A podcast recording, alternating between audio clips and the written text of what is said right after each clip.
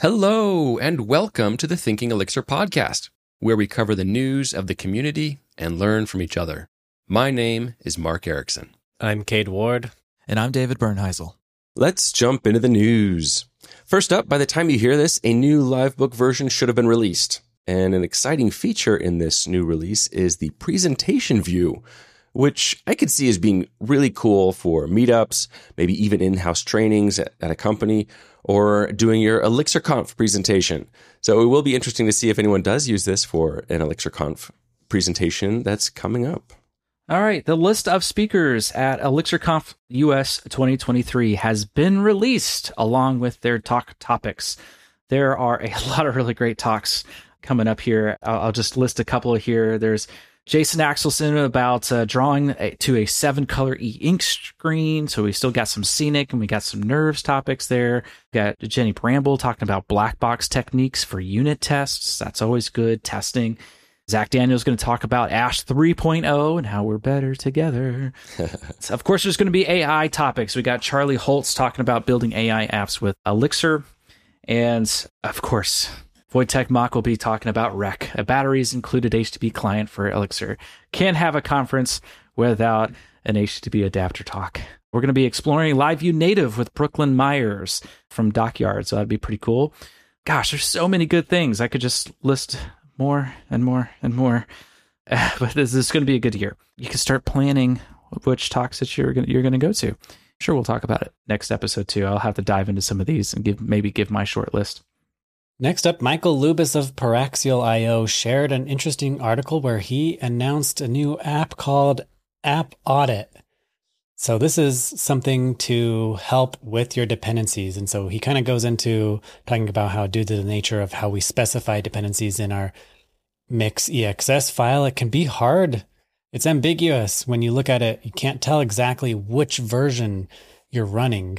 So if 1.0.1 had a vulnerability, but 1.0.2 fixes it, you can't really tell 100% of the time just by looking at that mix EXS file. And so App Audit will at runtime pull down your dependencies and send them over to his servers and give you a nice little UI or a dashboard so you can know exactly what dependencies are running and what versions they have.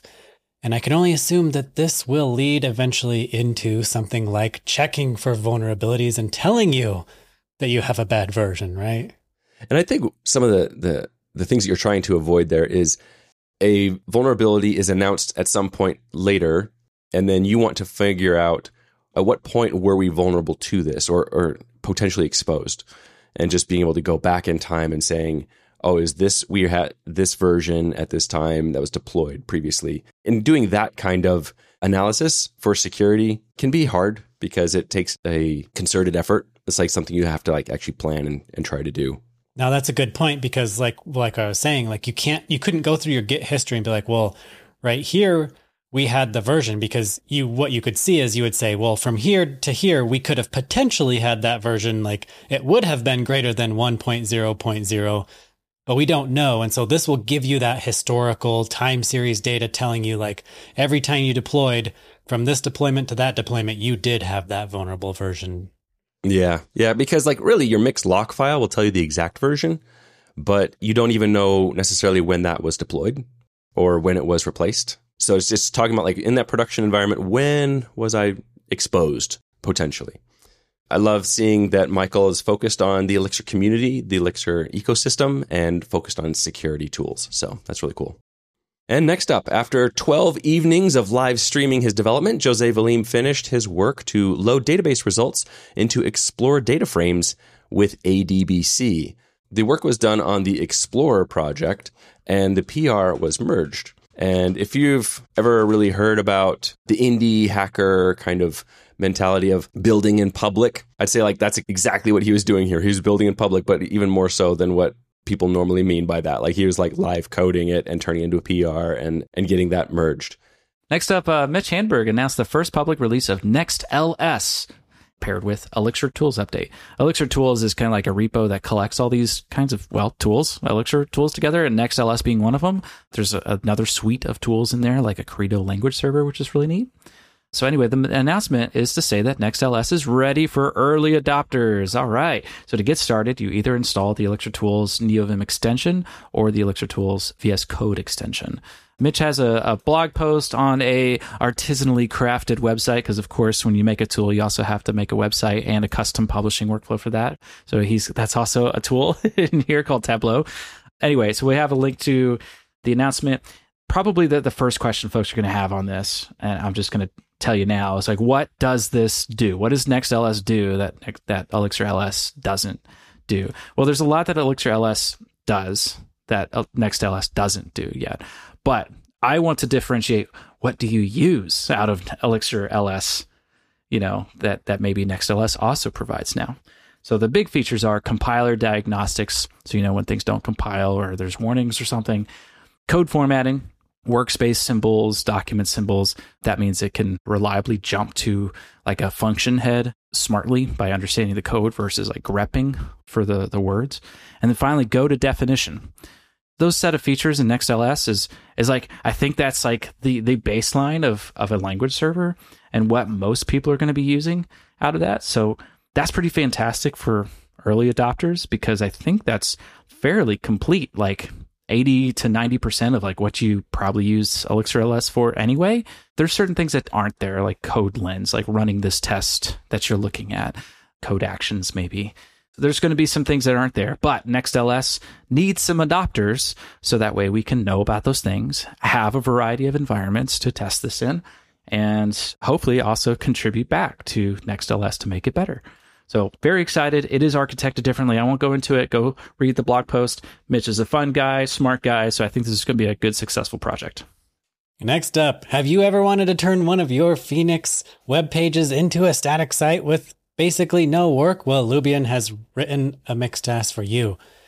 All you got to do is pop this little uh, Mixtask into your application, and it looks like maybe you specify the routes that you want it to run on, and it's going to just spit out some nice static HTML for you. So that's kind of cool. And next up, Tyler Young wrote a blog post that could help people looking to hire more Elixir devs. And it's really just five points. And I'm just going to give the headlines. I'm linking to a Twitter thread and a blog post where he kind of turned it into a blog post as well. But his points are number one, be visible in the community. I think that totally makes sense. Number two, talk about your use of Elixir, contribute to open source ecosystems, post to language specific job boards, and be open to training people in Elixir. Totally agree with it. That's the approach that we try to take as well just the idea is like be visible, put yourself out there saying, we do Elixir and talk about your use of Elixir. And that, if you're looking to hire Elixir devs and you, you're concerned, oh no, we if we adopt Elixir as our tool, then there won't be a large enough pool to draw from. Really, if you put yourself out there and you're doing things in public, people will find you and they will ask to come work with you. So it's a great opportunity to just, you know, be present, be out there. And I totally agree with everything he said. So you can go check out that resource if that's a situation you may find yourself in. All right, next up, John Curran wrote up a nice guide for how to build the magic link feature. You guys you guys ever build one of these? They're they're pretty uh pretty straightforward. Not too bad. But I haven't seen a guide in a while for how to do this in Phoenix and LiveView. So this is a guide on how to do that. After clicking the email, logs into the website, how to send the email, this guide goes through it all. So it's it's pretty simple, but we also want to do it safely. John Curran is securely extending Phoenix Gen Auth to add a magic link authentication for a Phoenix LiveView application, which is pretty neat. Yeah, what I liked about that is just that it's building on Phoenix Gen Auth, right? It's like we've already got this thing that will get me all this way and do a ton for me. It's like I just want to be able to add a, another little bit that does like the magic link from the email to log me in. So I liked it that it was uh, taking it from that approach. Yeah, and and you know I say Phoenix LiveView, and and maybe the blog post is pointing this out, but just you know if you're if you're coming from an email to log in, that's a new tab. You don't really have like an existing WebSocket connection to like do the authentication over the WebSocket. So I don't think that's really applicable here. It's something that interesting to think about. Auth and live view is always like a you always have to like make a decision there. Am I going to just do auth through normal like controllers, like normal Phoenix stuff, or is there like how can I tie live view into this the the WebSocket part of it? Anyway, so this this guide nice and simple, and yes, love that it's Phoenix Gen Auth, very battle tested at this point. Next up, a paper about Elixir was submitted to the Empirical Software Engineering Journal, and it's titled Understanding Code Smells in Elixir Functional Language. So you might be wondering, so what? and I think that's kind of true, but it's just it's it's cool to see that that Elixir is is extending a little more into the academic focused area and that people are putting energy towards Elixir in that space and I think it's just a sign that people are finding enjoyment out of it. And I think academic people are awesome. They invent cool things, and it's cool to see it going there. Yeah, that's where our type system is coming from. It's out of the academic arena. Now it's turning into, you know, into the development phase, and that's just exciting stuff. And last up, Jason Stiebs wrote a post about how Elixir docs are built different. And this is the kind of thing that's really handy if you're new to Elixir. So Elixir docs are built different in a good way in that people are often, when they're coming new to Elixir, they're saying, wait, you know, where are all the blog posts? Where's my Google search doesn't really bring me back what I want. And there's not a whole lot of stuff on Stack Overflow. Jason, as he's been working with a lot of people coming new to Elixir, he's been writing more of these things that are kind of good tips for people who are coming to the language. So this post is one of those where it's a guide on how to use HexPM and HexDocs, even showing you how to do diffs between different versions of a library using Hex. Great stuff like that. If at your company you're bringing on new people and you want to have some resources to help train them, this can be one of those resources just to help people figure out how to find and use the, the wonderful docs that we do have in Elixir. And that's it for the news. Elixir and Phoenix are incredible. They make it possible to quickly build highly resilient and reliable systems capable of operating at incredible scale. Fly.io is a great place to host Elixir apps. You can deploy your app to multiple regions around the world with a private network linking them all together, so your app can cluster and globally do some incredible Phoenix magic. Give your users a more responsive UI while writing less code and moving the app closer to your users without needing an ops team. Check out fly.io for your next Elixir app. Today we're being joined by our special guest, Andy Glassman. Andy, welcome to the show. Thanks for having me. All right. Well, I saw this blog post where you were talking about your experience using Phoenix Live View over several years and some anti patterns that you saw, which I thought would be really interesting to discuss. And then you proposed some alternate ways of solving this. Like, I think you call it the async pattern, so I thought that would be really cool to talk about and just explore this. But before we jump into that, I'd love to hear a little bit more about you. Like, where do you live and what kind of work are you doing? I live in Elm Grove, Wisconsin, which is about 15 minutes west of downtown Milwaukee and about two hours north of downtown Chicago. I'm currently working at a company called SwayDM. It's a really small team and I'm one of the original co-founders.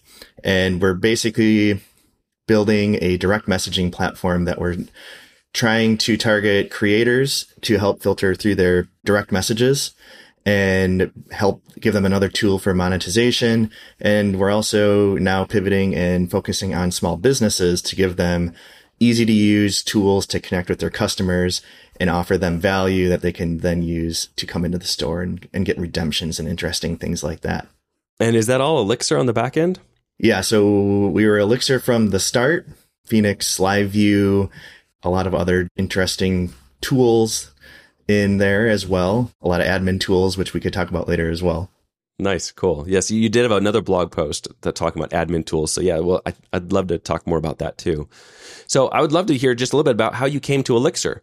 Like, what was your path like for that? 2019, I was working for a company in the higher ed space, and we previously my 10 years of developing was all Java.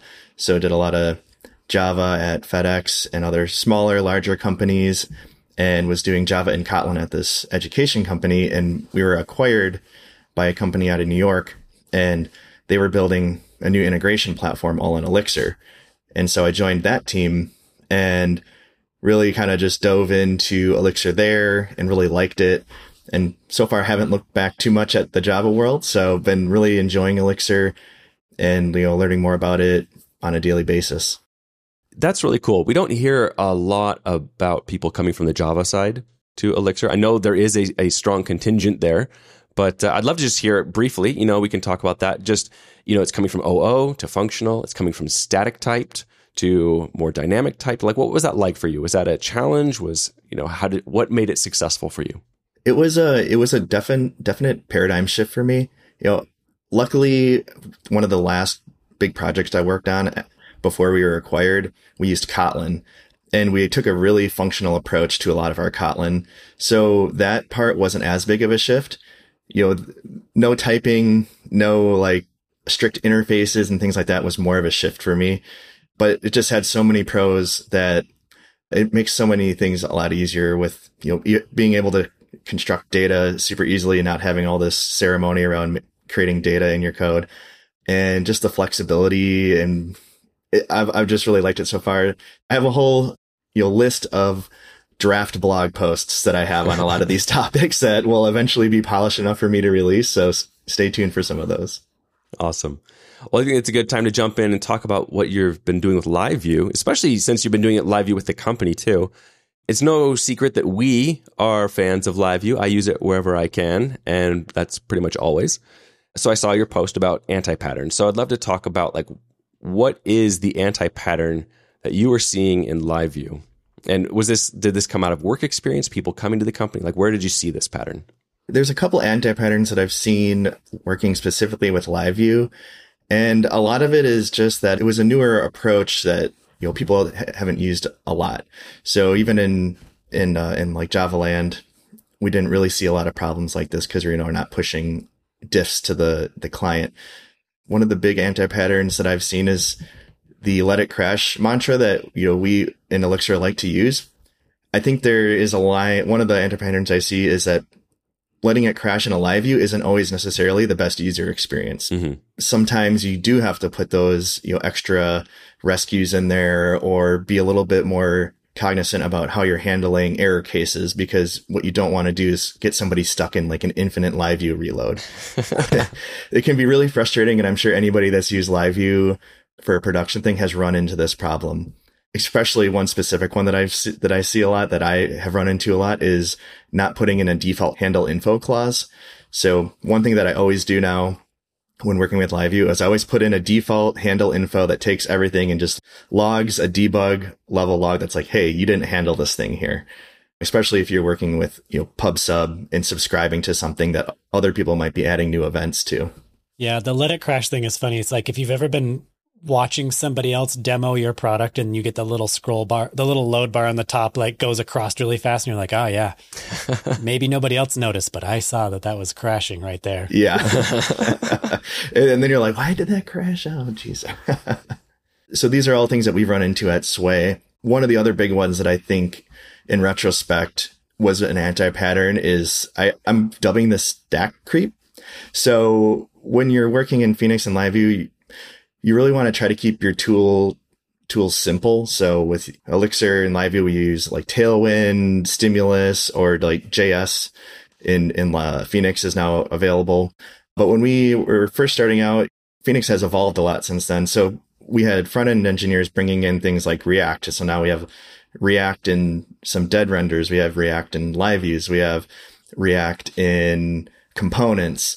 And so now when you jump into different parts of the code, you're like, okay, well, this is using React. And so I'm going to have to like write this wrapper around this and make sure I have the right IDs. And it can really lead to a lot of confusion and slow moving updates as far as like the, just your engineering velocity.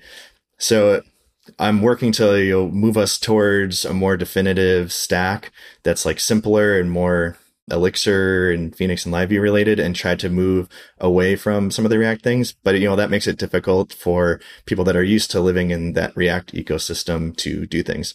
You know, luckily Phoenix LiveView has evolved a lot over the last two years to where there's a lot more natural things that, that as a React developer, you're used to like slots and better use of components and things like that.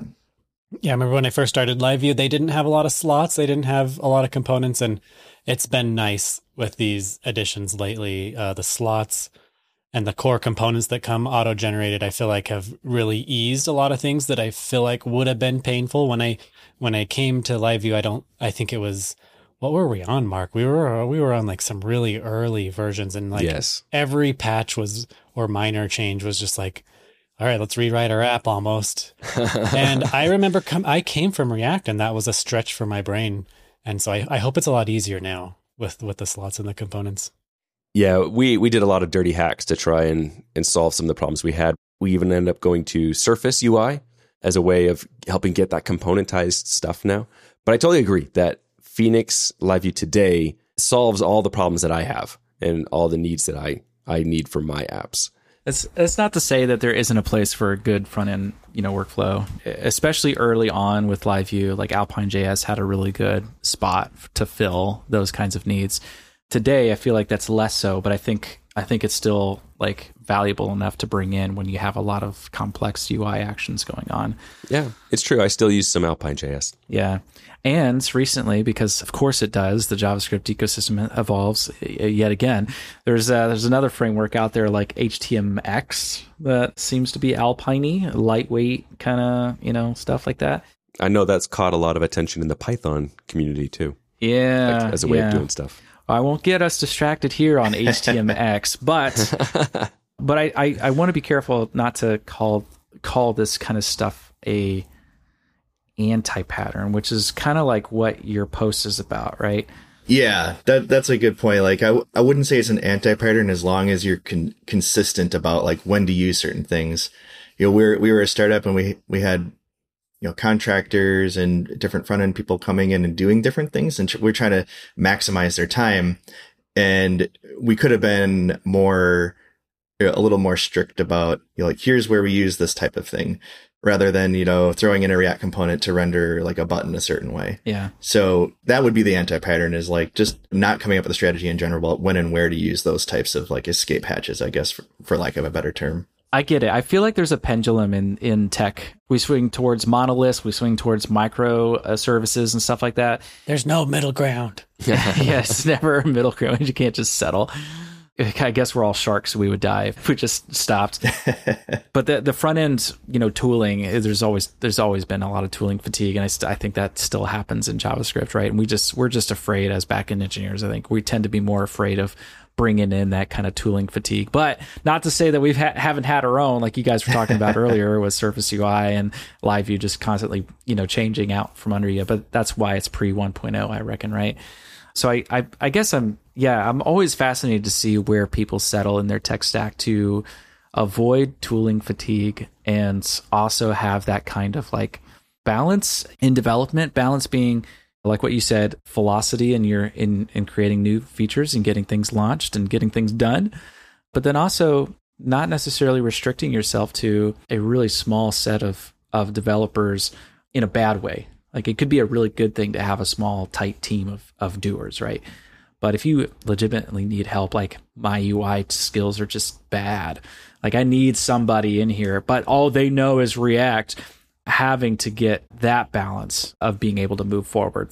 Yeah, I'm always curious. So anyway, really cool to hear you talk about that. Maybe we'll have to get another episode on HTMX, but the big thing here out of this though, and I'll stop talking in a second. the big thing that caught my attention from your blog post though is yeah, you got you got anti patterns in here, but a lot of these anti patterns are tied to processes that are tied to your live view process. Tell me more about what what was the scenario that brought this up and why you know why were async tasks something that you considered? Yeah, I was kind of saving this one for last because it's one that we can elaborate on the on the most, I think. And one of the things I've seen with live view specifically is you start out simple. Your live view starts out simple, but as it grows, you know, for us with at SwayDM, we have you know, a list of conversations and then you can go and do a specific message. And there's just lots of things to load in. There's, you know, your list of messages. There's people's profiles. There's wallet balances. There's Stripe integrations. As these things get more complicated, it's really easy to just say like, all right, I'm just going to grab this value from this module and throw it in an assign. Over time, it's going to start to slow down. You're not going to notice right away, but uh, you know, I, I monitor this in Datadog, and suddenly I'm like, well, some of these things are starting to take a little bit while a little while to render. And I started using just an individual, like fix it on an individual basis approach. So specifically for the conversations list, I put like a, a skeleton of what it looked like in there and then set it to loading initially. And then I'm like, all right, well now how, what's the best way to, you know, load this asynchronously? We'll use like a task supervisor. Okay. So what, how am I going to get that data back to the live view? I'm going to have it send a message back to the live view just using send. And then it's going to assign certain things. And that's kind of how it started. And then I was kind of refined it there and you used it for a number of different things. And I'm like, let's just see how this works in production. And it, it worked really well. So I started implementing it in other live views. But now I'm finding that I'm copying, you know, a lot of like, okay, how, what's the best way to spawn this task? What's the best way to get the handle, put the structure the handle info call and assign these things? What's the best way to group these, these certain set of assigns that I want assigned all at once? And I eventually got to a point where I was thinking, I just need to put this in a module once and for all.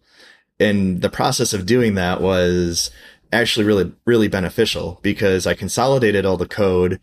You do like use async assigns. It brings in the standard callback. It gives you a standard way to kick it off. It puts it on Rails so I don't have to have common error handling logic, common default setting logic and it actually became way more robust and usable that I, once I had it done, I was able to replace it in like the five other live views I had in like 10 minutes. And it just, it just worked. That's really cool. Yeah. So I think what's, what's worth talking about is the problem that you're seeing is, it sounds like this is kind of like a dashboard type of view, right? It's like they, they log in and this is where they have the overview of all of their stuff. And that's a lot of data that's pulling from lots of different places. In that view, the problem that you had is that the date, if I just do it without thinking about it, just do this, the simplest approach, I'm going to load it in my mount. All right. Load my data in my mount of my live view.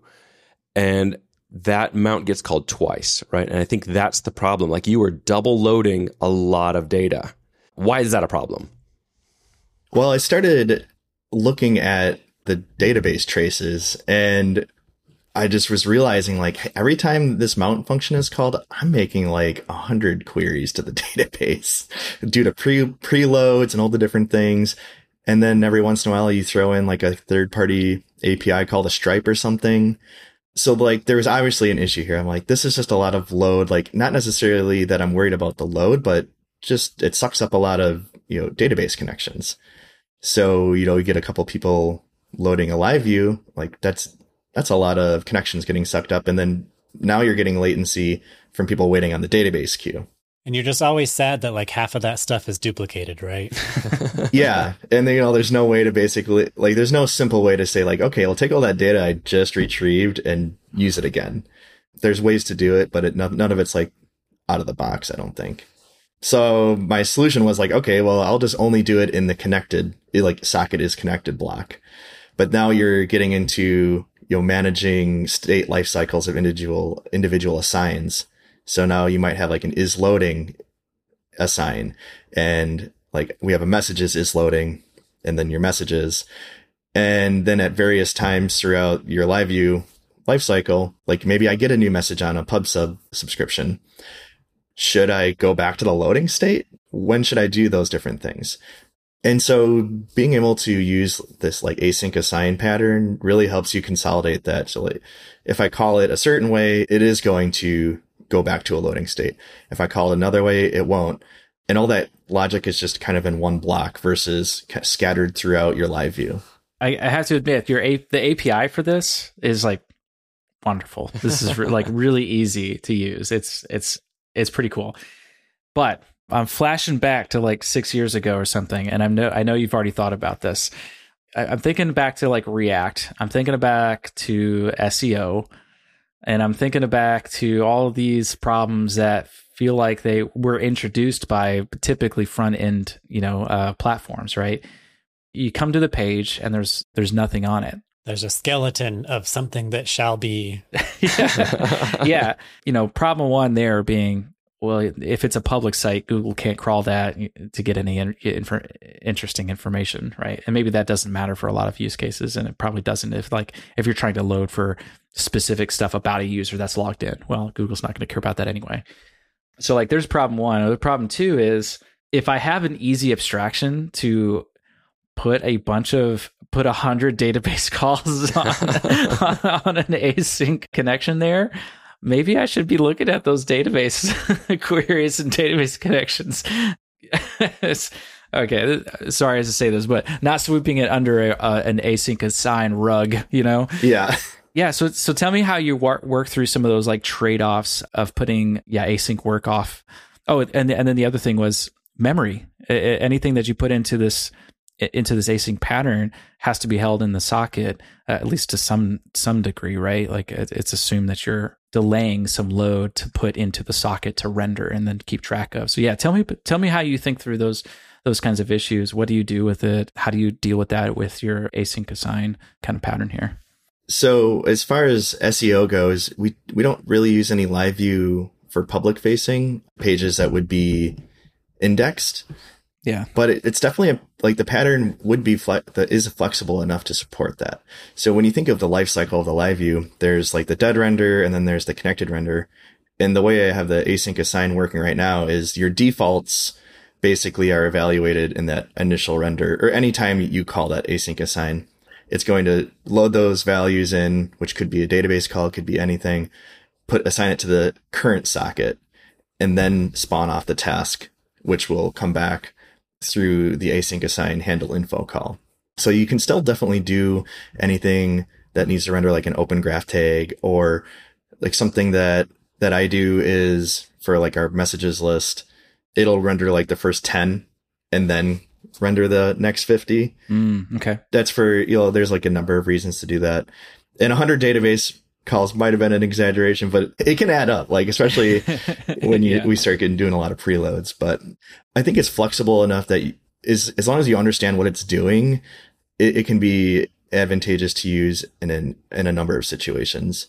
As far as like the memory usage, I think you're probably like that data is going to end up in the socket eventually anyway you know, there, there's probably other things that are going to cause issues sooner. Like if you're passing all of your assigns to like live components or things like that, that might add up more over time. Does Liveview still do temporary assigns? Is that or has that been? You have this stream. Yeah, it's a stream now. I mean, you could still use the temporary assigns. Okay, but I think they're trying to be replaced by streams now. But there, there are two two different kind of use cases though. Like there is a stream that I do want in the socket efficiently, that I want to continue to append to. But there's also the, like the stuff for that first render that I don't care about. I just want the first render. Don't store it in the socket. Just just render and throw away. Is there an escape hatch from async assigns to like utilize that kind of stuff? You can set any default I think you wanted, and that'll just go straight to the assign. You don't necessarily have to reload that same assign. So like I could have as part of the, the, the call, like initial, I could say like above the fold messages mm-hmm. and then have like a messages. And I could set above the fold messages as part of that initial async assign call. And then in the callback, only set messages. But I would probably argue that you should really only be using it for things that you want to set a default and manage those states. So I, I don't know if I would use async assigns for something like an initial render a quick initial render that you want some like open graph tags or above the fold type of thing. Yeah, I think what's worth talking about is just like what problem situation is this a really good solution for? And when is it overkill? Yeah. Because like that's that's the judgment we all have to make when we're building our systems. This is the life cycle of what live view happens i think mark. Like you start out with a live view you just swallow the double mount because your database queries are fast. Mm-hmm. it gets a little more complicated and then you do the naive approach where you're like this pains my heart and soul to double to run these queries twice. They're getting heavy enough. So you put a you put an if statement at the top and you say if it's loading, put a little spinny circle. Uh-huh. Otherwise, render all of this other div stuff. So you you just block off everything. So you don't have to manage the skeleton. You don't have to manage like is messages loading, is conversations loading. It's just like they're either all loading or they're all not. Andy's approach is like one step even better than that, where it's like, you know what? I just want them to all be fired off asynchronously. When when one is done loading, that immediately pops in. It's not waiting for them all to be done loading. So it's it seems like it's it's more complicated. You're taking on a little more complexity, but I feel like you've kind of wrapped it up nicely with a bow on top and it's a step towards like you're becoming more complicated. This live view has grown. that, that's my that's my thought. It, it it's yeah, it's the it's the next next step because yeah, when you're starting out, it is easy to just you'll load up the page and it, everything just works. And it really, it you have to take that next step to understand the frame, the, like the live view framework a little bit better to know like, okay, well, why should I be making these calls twice? Like, should I be like it was easy, but there's definitely cases that you can take it too far. Like the way I structure it typically is, you know, if you're just piping all of your assigns in the mount, I pipe all the assigns that aren't going to be asynced. So I do all those as like a block. And then I think I have this in the post. I like wrap the async assign in another function that's like async assign messages, async assign conversations, async assign wallet balance, and then just pipe it through that and then connect to any socket or connect to any sockets or subscriptions. And then that's it. So my, I try to, because I've seen mounts can get crazy. Like I've seen mounts that are a couple hundred lines long. Ooh, yeah. That's that's where I thrive. I thrive in big mounts. Yeah. and like as your live views get more complicated, like what Mark was saying, you have to like decide where it's worth it. And sometimes queries are fast. Like I've got live views where like everything still just mounts twice or gets queried twice, except for that one thing that we know is painful and we async that one thing. Like the big obvious ones are third party, like database ones. Yes, it's probably not going to cause an issue most of the time. But the ones that I find the biggest benefit are are like calls to Stripe and third party APIs. Yeah. Especially if you need to chain like chain them. Like you were saying before, David, about like React state management and like it can get crazy. You want to try to avoid avoid that. So I found like if I have a chained API call, like where I have to call the Stripe customer and then like get all their payment intents or something, I'll just wrap that in an async assign. You set an initial like loading value or even like some initial customer data based off of info I already have from the database. And then in the supplier, I'll like, okay, make this call to get the customer and then make the call to get their payment intents and then assign it to the socket. So like you don't have to deal with any of that like in your act in the rest of your live view code. It's just kind of consolidated to that one section. So yes, I totally agree. Like in particular, like this dashboard t- type interface where I'm pulling data from lots of different places, might be multi table joins. And especially when you're talking about like I'm pulling out to an API external, I don't know, you know, how quickly they're going to respond. That all makes perfect sense, right? I just want to make sure like this would be total overkill for a CRUD app, right? To if I'm just loading a, a thing to edit it, like that is total overkill. Definitely. The other thing that it can be over overkill with two, and I tried to use it for this, was we have like some message counters around the app to show like if you have pending messages. And one of the things it would do is like kick off a query, or if it ever received a message on a on a pub sub topic, it would like re- redo that. But sometimes you're getting like bursts of messages. So it would be kicking off this async assign thing like six times in a second. And I'm like, that doesn't really make sense. So you got to be smart about when it's doing things like that because you could possibly get like a stale value that way. So you're putting some logic around there of like, is it already loading? Okay, don't kick it off again. Or use hammer or something to rate limit it or something like that. so what I think is totally awesome is a live view is a process and Elixir has awesome concurrency story where you can just fire off these tasks that do stuff in another process and message it back to your live view process. Hey, I did my work. Here's your answer. And live view can just render it. that is, I love that. It's so cool. It's just that it's so easy to do that. And it, and it feels native. That's the other part. You're not necessarily having to like, yeah, go into this other, other package for dealing with this kind of stuff.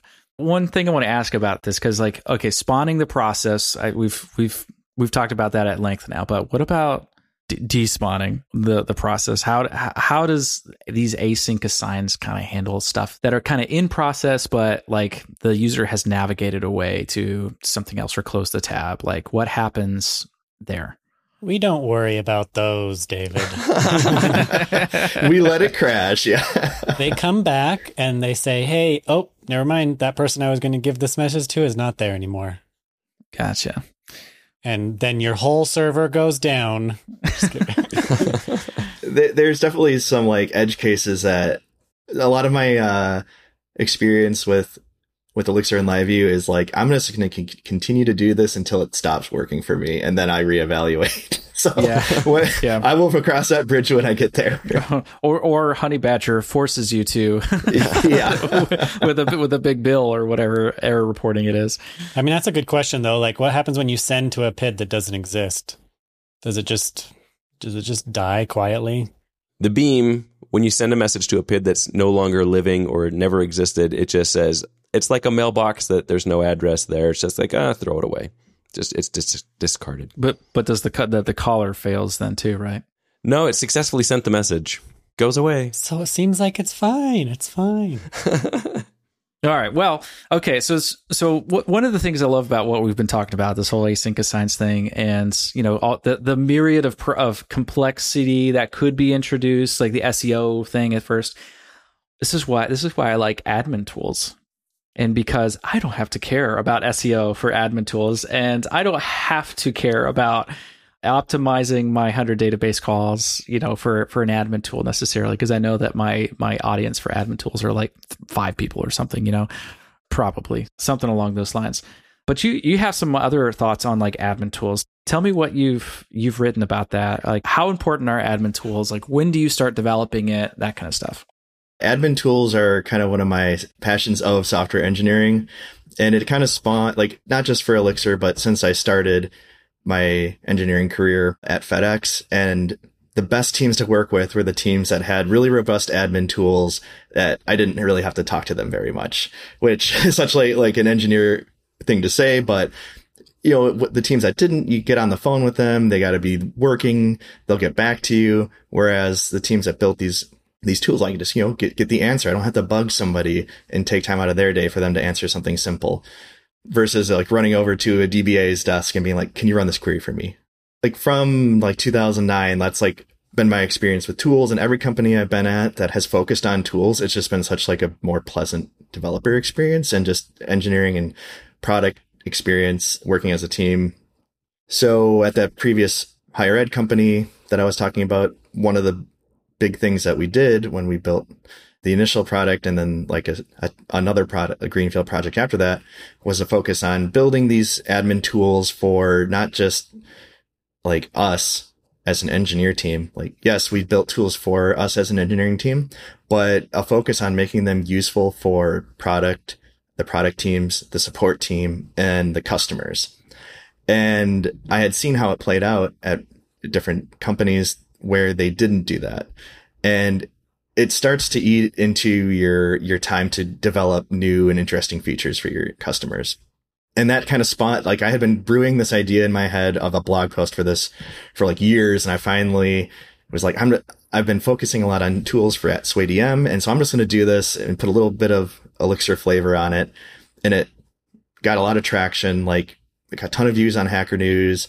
I ended up turning it into a talk, and I did the talk at EMPEX, which I can you know, give you guys the link for that because it's on, it's recorded now and just got like a ton of positive and feedback uh, that really resonated with people that are like, yes, this is something that I haven't really, you know, thought about doing from the first day. Basically, the gist of the post is, you know, don't wait to write these admin tools. If you start with a, a mindset of, you know, supportability from day one, you're going to build better tools you're going to make your team more successful. You're going to make other teams more successful. You're going to make your customers more successful. So don't wait. And that, that's kind of the basis for it. Yeah, there's nothing more painful than like your support staff, like just constantly pestering the engineering team or just other teams that are not engineer aware or don't code on the platform, just feeling blocked. And I've, I've definitely seen like how that can just slow down your developers, right? Because your developers have to become the support staff yeah, I think the most the stark contrast I saw of this was the the company I was at. Their initial product, it was like a schemaless database, essentially like a home rolled schemaless database. And to make schema changes for these different data structures, you had to write code, compile it, upload it to the server, and run it. You know, could be error prone, but it was fine because you know the engineers who knew what they were doing were doing it. But as soon as you start to get any traction whatsoever, your engineering velocity is just going to start to tank. You're spending a lot of your time, you know, talking to support, being like, okay, well, what, what, what I can fix this. I, I'll get to it tomorrow. But then they'll start to add up. And I think at one point the engineering team had a backlog that was like over a month long of these schema changes until one of the engineers came up with like a, a DSL that was on Rails for the support team to use that would basically block them from doing anything that was too devastating, trained them on it, and then got their backlog down under, you know, under a week. And eventually with their correct processes in place was able to turn around these schema changes in like a couple minutes. And, you know, everybody was happy after that. So we, when they built the new product from the first day, we're like, okay, let's make this supportable from the first day. And one of the interesting things that happens is you start, it influences how you do your, how you write your code. So when you're writing your code, you're like, okay, well, I want to make this so it easily hooks into a framework like Kaffy. Or I'm going to write this module so I can, you know, invoke this from Kaffy and I don't have to write, you know, a custom tool. I can just use, you know, a web admin framework out of the box, like, like Kaffy, or if you're in Django, or if you're in Python world, like Django. There's one for basically every stack and just basically treating that as a trellis for your software to grow onto. It takes 10 minutes to set up. If you add it to part of your process, anytime you do a new feature, you'll spend the 10 to 15 minutes integrating it into, and you're going to, your team is going to benefit. Yeah. So in case the listener's not aware with Kaffy, so you're saying it's just kind of like a Django admin for Elixir. It's like a, it's a library you add to your Phoenix project you can either whitelist or eh, however you choose. You basically specify like what schemas you want to make available in this tool. And then this tool gives you like a, a CRUD interface. It's almost like a database interface. It's not, you can add custom things, but it's kind of like you can just create, you can read, you can delete, you can edit records in the schemas that you, that you specified and then you can add a few like little widgets or dashboards or add some actions. So like if somebody goes to the user and they want to deactivate a user rather than like editing a user, clicking the active boolean toggle checkbox, you could you could make an action that's like deactivate and it will like run a context function for you. So we actually have that action deactivate oh, yeah. user. So. Good example. it's super it's it's super useful to have that framework in place. It's just a starting point though. In the talk I, I linked to, I talk about it as being kind of a trellis and like a hub for other tools. So the web admin interface is the easiest thing to set up that you should do first, but it really energizes or superpowers some of the other tools you're going to use. So like one of the things that we did was use earmark for markdown and somebody i forget who i could probably find i'll find the post but they wrote a post about how to use write phoenix templates in markdown and so a lot of the admin screens and tools that we have that are in Phoenix are just written in Markdown so that we don't have to think about like tag HTML tags and things like that. Yeah, this is we're gonna have to like dive into this a lot because there's at ElixirConf, I think there's like a couple of tools that are coming out that's gonna help with like admin tooling. Oh, and just to connect earlier, you're talking about the Django UI, and it, I'm not as familiar with Python, but I know in the Ruby world there's a tool called Active Admin that does a lot of this, which might be closer to what Kaffy's doing. And just want to, I just want to interject in there too. Active Admin, the Django one, Kaffy, they're all kind of like similar in, in concept of how you work with it. But I, I just want to throw another alternative out there that Ash might be a little bit more flexible for configuring that kind of stuff. I don't know if it gives you a UI like Kaffy does. So you might have to do a little bit more UI work, and maybe that's where the benefit of Kaffy comes in. But um, anyway, uh, there's a lot of good frameworks coming up like that. Beacon uh, is is one that they're going to talk about at ElixirConf um, this year. So there's there's so much backend admin, you know, tooling it started off being like real rough, but now it's getting like really, it's getting pretty good. And I think there's a lot more attention coming to it.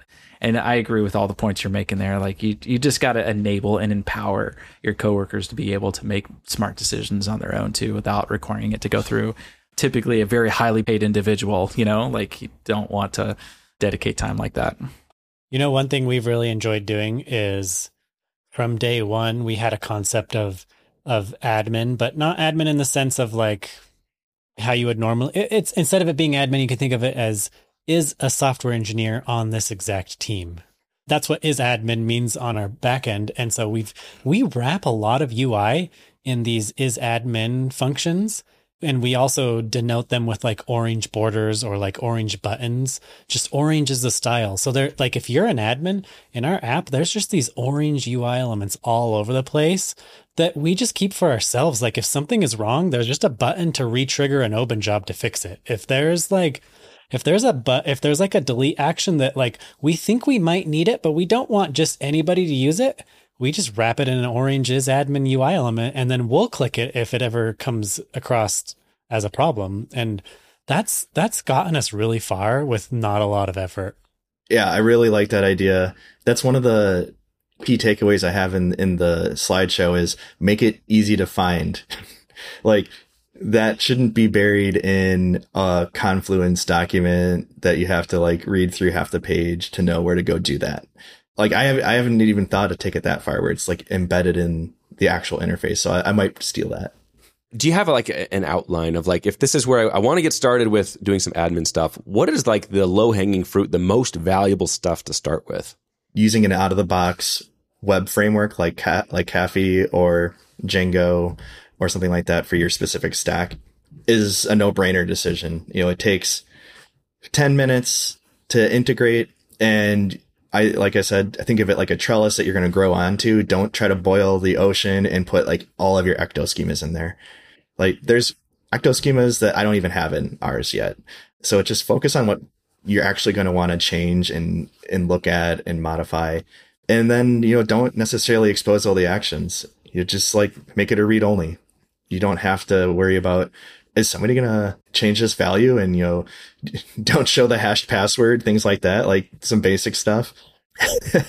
make it, make it super easy to use. And then there, like, the next step is, you know, find more specific tools. Like one of the, some of the more obscure ones that I've done are just like Postman collections or open API specs, but not the way that they're probably intended to be used, which is to like an entire description detailing everything you can do on the API. It's, this is like a Postman collection for support. Yes, like maybe there's a whole collection that is exporting reports and there's a single entry for each type of report, like hmm, 30 days in XML, 60 days in CSV. And then they don't have to think about like, okay, here's the export endpoint. How do I put it? Make sure it's a CSV. How, how do I change the days? Like just make it dead simple for them to use. I want to correct myself back there a little bit. Ash does have a plugin for making UIs, so mm, something to think about. That's called Ash Admin UI or something like that. But that is a wonderful list. I, I feel like I've lo-fied it sometimes. Like I've created like a, a separate database with read-only credentials and just like handed them like go do go download Postico. Here's the here's the connection string and go look at stuff. You know, there's your ad, there's your admin UI right there. yeah, that's not very flexible though. I actually I think I have that in the presentation. Like that's a totally valid strategy. Is yeah, like something that I that I do that I've done is yeah you make make the read only, but put it in views. Like just mm. if they've asked you the same thing more than twice, put it in a view for them. Like it's easy to do. Yeah. People forget about database views too much, I think. Yeah, those are those are pretty handy for like just organizing the kind of data that I do it for myself half the time. I'm just trying to test, you know, some some data sometimes is like three tables away and I need that to like assert that my thing is working or something.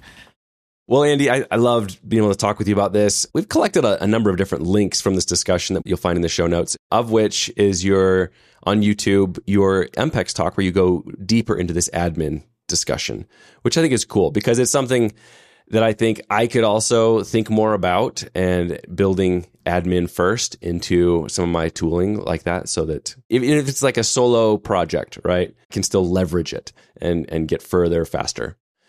Well, if people want to get in touch with you to follow up with you on any of this discussion, where should they go to do that? They can find me at sway.dm slash Andy. And I have a link to a bunch of other things in there, like Twitter, my blog, GitHub, all those sorts of things. You can also message me on there for free if you'd like, and I'll respond. As he said that, I'm looking it up and it says, send him a message for a dollar. Just kidding, free. yeah. Nobody wants to pay to message me. I'm not that popular. well, thank you, Andy. I appreciate the, the discussion and just kind of identifying some of those places where either with admin tools or going back to live view, thinking about when is it the right time to do something to make this extra engineering effort, like around our live views and making things async, which, and I love the API. I, I loved how David called it out. Like, this is a really nice API for doing this. So when it's the right situation, that's a really great way to do it. And so thank you for sharing that with the community. Thanks, Mark, Caden, David. Definitely appreciate you guys having me on the podcast. Well, that's all the time we have for today. Thank you for listening. We hope you'll join us next time on Thinking Elixir.